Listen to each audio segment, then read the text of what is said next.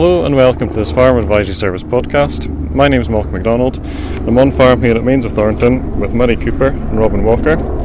Uh, Murray, would you like to introduce yourself, tell us a bit about the farm, the farming system?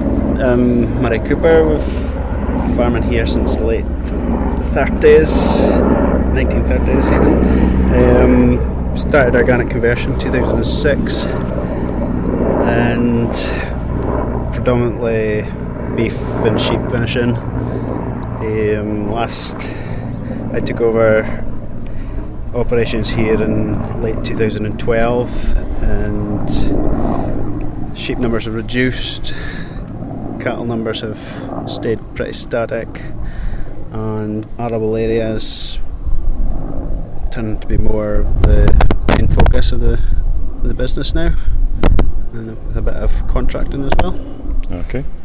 Yeah, Robin, you want to say a bit about your Yeah, so? I'm uh, Robin Walker. I'm based at Craibstone, um, and most of my work's based around research and low input and, and organic systems, I guess. Uh, but also do lecturing, so I'm involved in the uh, organic uh, postgraduate course where I do the crop production unit and the soils and nutrient cycling unit as well. Okay. You've been doing some intercropping on farm. Do you want to start off by telling us a bit about that, Murray? Been growing a variety of things over the years, from barley and peas, beans and oats. This year we tried winter barley, winter oilseed rape, and intention was to put in winter beans, but they weren't available, so it ended up being spring spring beans, um, which we'll see later today. It's the kind of pros and cons of what's been the most successful mixture, do you think? Oats and peas or barley and peas work really well. They're probably the most straightforward thing to to grow. The the head, they ripen at the same kind of stage. We'll be trying vetch and oilseed rape this winter. Your thoughts on that, Robin? on Yeah, I mean, I agree. The, the peas with the um, either the well spring peas, um, either with uh, spring barley or spring oats, has worked pretty well in terms of the trials that we've done, um, and we've kind of been doing them on and off probably since about 2006, 2007, and that's the one that does tend to be the most reliable, shall we say? And uh, I, I mean, we've we're currently looking at growing through to combining, but we've also looked at whole crop type type work, which I think you've done as well. Is that right? yeah, we do a, quite Uh-huh. a bit of arable silage, whole crop. Um, So it just gives you a little bit of a, an option, if Yeah. depending what the season's looking like. yep, as long as Um, it's certified seed purchase. yeah, I mean, in terms of go the through organics, yeah, definitely. Yeah. Um, The, I mean, the other things that we've been doing a bit more recently is well, linked partly through um, Scottish government work, but also we're in an EU project called ReMIX, and, and Murray's one of the, the, the farmers involved in that as a, a sort of satellite farm, I guess. Um, but on our hub trials, as part of that, we're looking at still looking at peas and, and barley, but we're also looking at things like beans and barley, but lupins as well Okay. and we've also grown um, lentils. So we've had lentils in an intercrop with oats, which we got about two tons per hectare of grain off it last year, but it was exceptionally warm. The previous two years, we basically just made silage from from it, so it hadn't got gone through to maturity. Yeah. So most of these intercrops been grown for stock feed. Yeah. Both on the grain side and the arable side. Mostly, Arable side. Yeah, mostly. Although there are a few people. I mean, there's, there's a guy called Doug Christie who's, who's also part of this this ReMIX project. He was growing malt malting barley, um, and it was looking for kind of, and I think his peas went for f- human consumption as well. So there are. It's not. The, most people, I think, would be definitely stock feed, but Yeah. there's a few exceptions. Looking to cut down potter and protein, I Yep. presume, and imported protein too. yeah, on def- absolutely. Homegrown protein is one of the big pushes, mhm. and soil soil conditioning as well. Sort of soil Yeah. improvements. feeding your next crop coming as well. Um, Yeah. Fixing nitrogen for the yeah, Yeah, for the cedar and crops soil the- improvements as well, depending on the rooting structure. You, so you, Mhm. there's a number of things that you're trying to, to do, um, and from the organic side as well, you're reducing disease pressure by having kind of physical barriers between susceptible species. Yes, and breaking up the monoculture, slowing Yep. down the spread of. Yep. um, we have tried lupins and triticale. Mm-hmm. Um, we've tried lupins and wheat.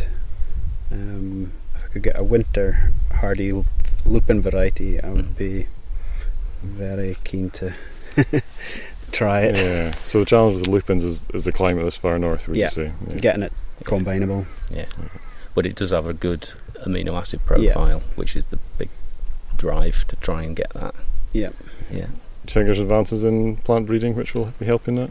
Uh, there's there's bound to be a little bit. Um, I mean, we had tried growing soya, um, and the, certainly the plant breeding hadn't progressed far enough to, Yeah. to make that successful uh, th- Yeah. this far north. Um, I know they're doing it down in England now, or Yeah, south yeah, of England. yeah, Quite successfully, would you say? yeah, uh, mm, done about quite successfully, but I mean, there's Soya UK, so there is a company that, that's, that's Mm. pushing that. But they're you know they're 500 odd miles further south than us, so there's a slightly different Yeah. set of circumstances to deal with. Anything more on intercropping? It's expensive.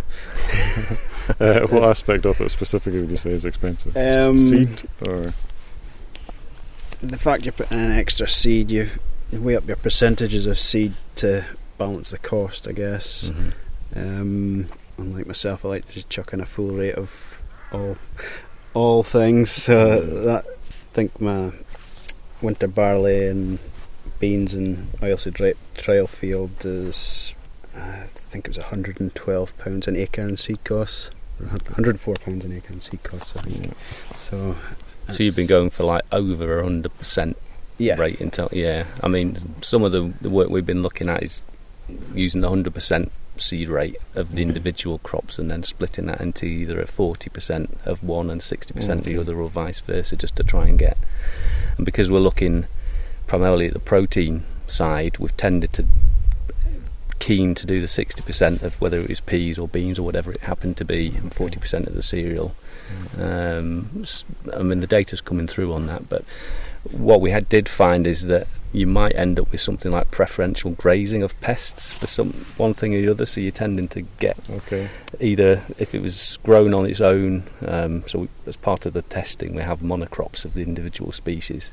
Um, we found that um, lupins, for example, the hares particularly are keen on on those, whereas the lupins that were in the mixed with the grain in the intercrop actually survived okay. So we did, you know, there's a, there's a sort of risk reduction element Yeah. as well to some extent.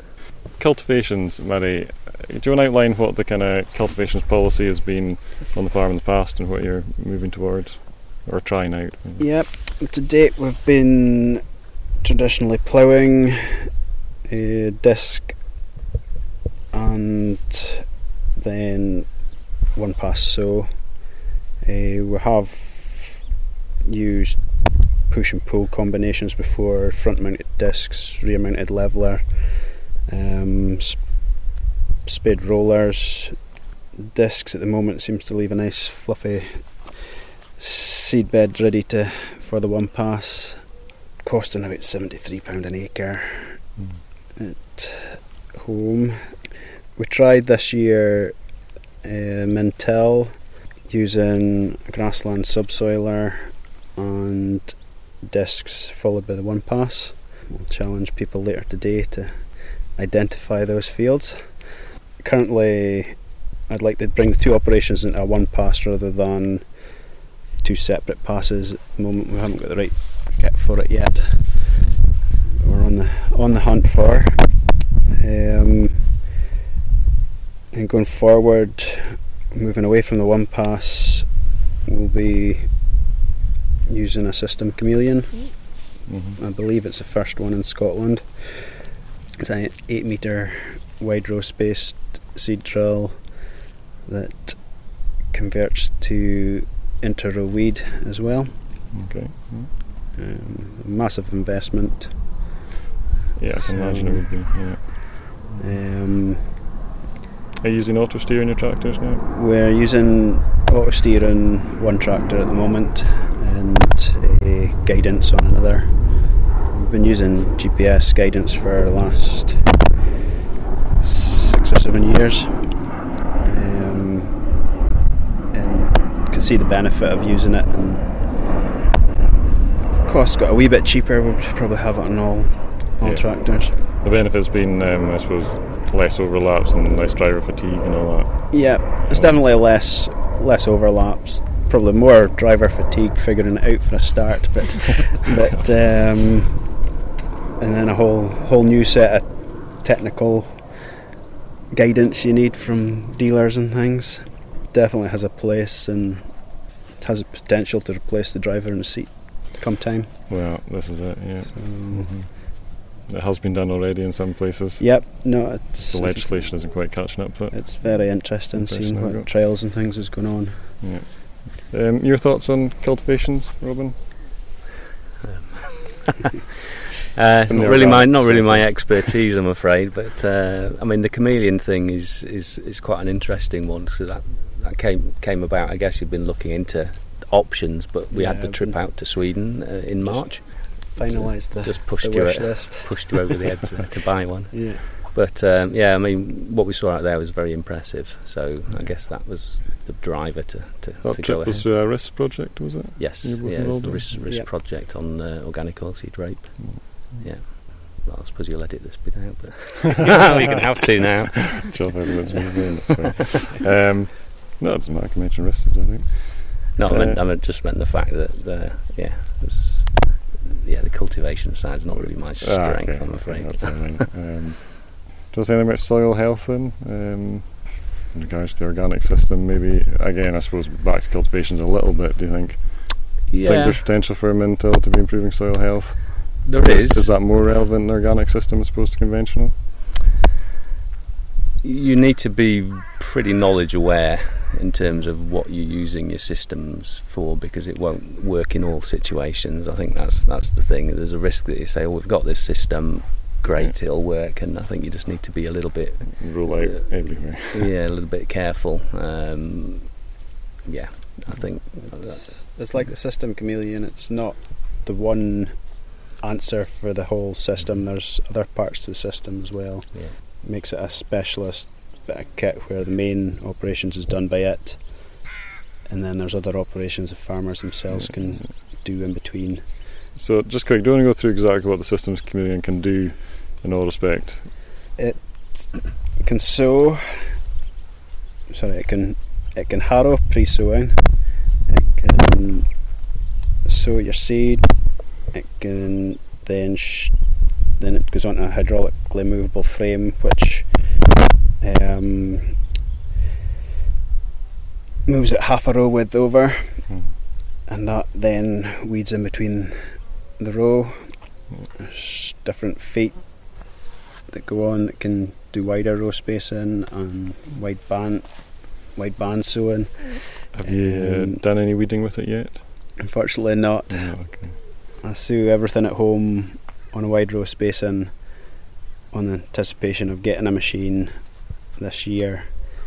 But the machine I ended up getting wasn't the spacing that I'd sown at Ah, because I was looking at a new machine rather than a, second hand machine. right, okay. Um, it can inter-row sow seed in between the rows, sow fertilizer in between the rows. Mhm. There's a possibility there's a change in the tank to sow liquid fertilizer in between the rows. Um, I have a small seed kit mounted in the back so I can sow larger seeds out the main tank and smaller seeds out the back, grass seed, clover seeds, Mm.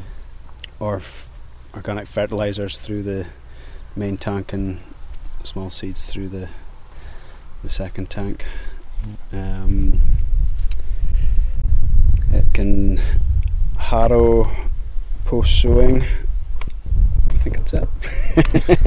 It's quite an, the fact that you, you can kind of band spread your fertiliser is probably quite useful Yeah. because you get away with less material and Yeah. still get a, the benefit, Yeah. particularly in an organic situation. That, that- that's And probably quite For useful. example, you could put in your if you put in a winter crop, or and you wanted to put in a grass ley behind it. You usually got clover in that mixture, and you'd be feared for autumn autumn sowing clover, making it through the winter. So you could then scratch that in in the spring, combined with a weeding.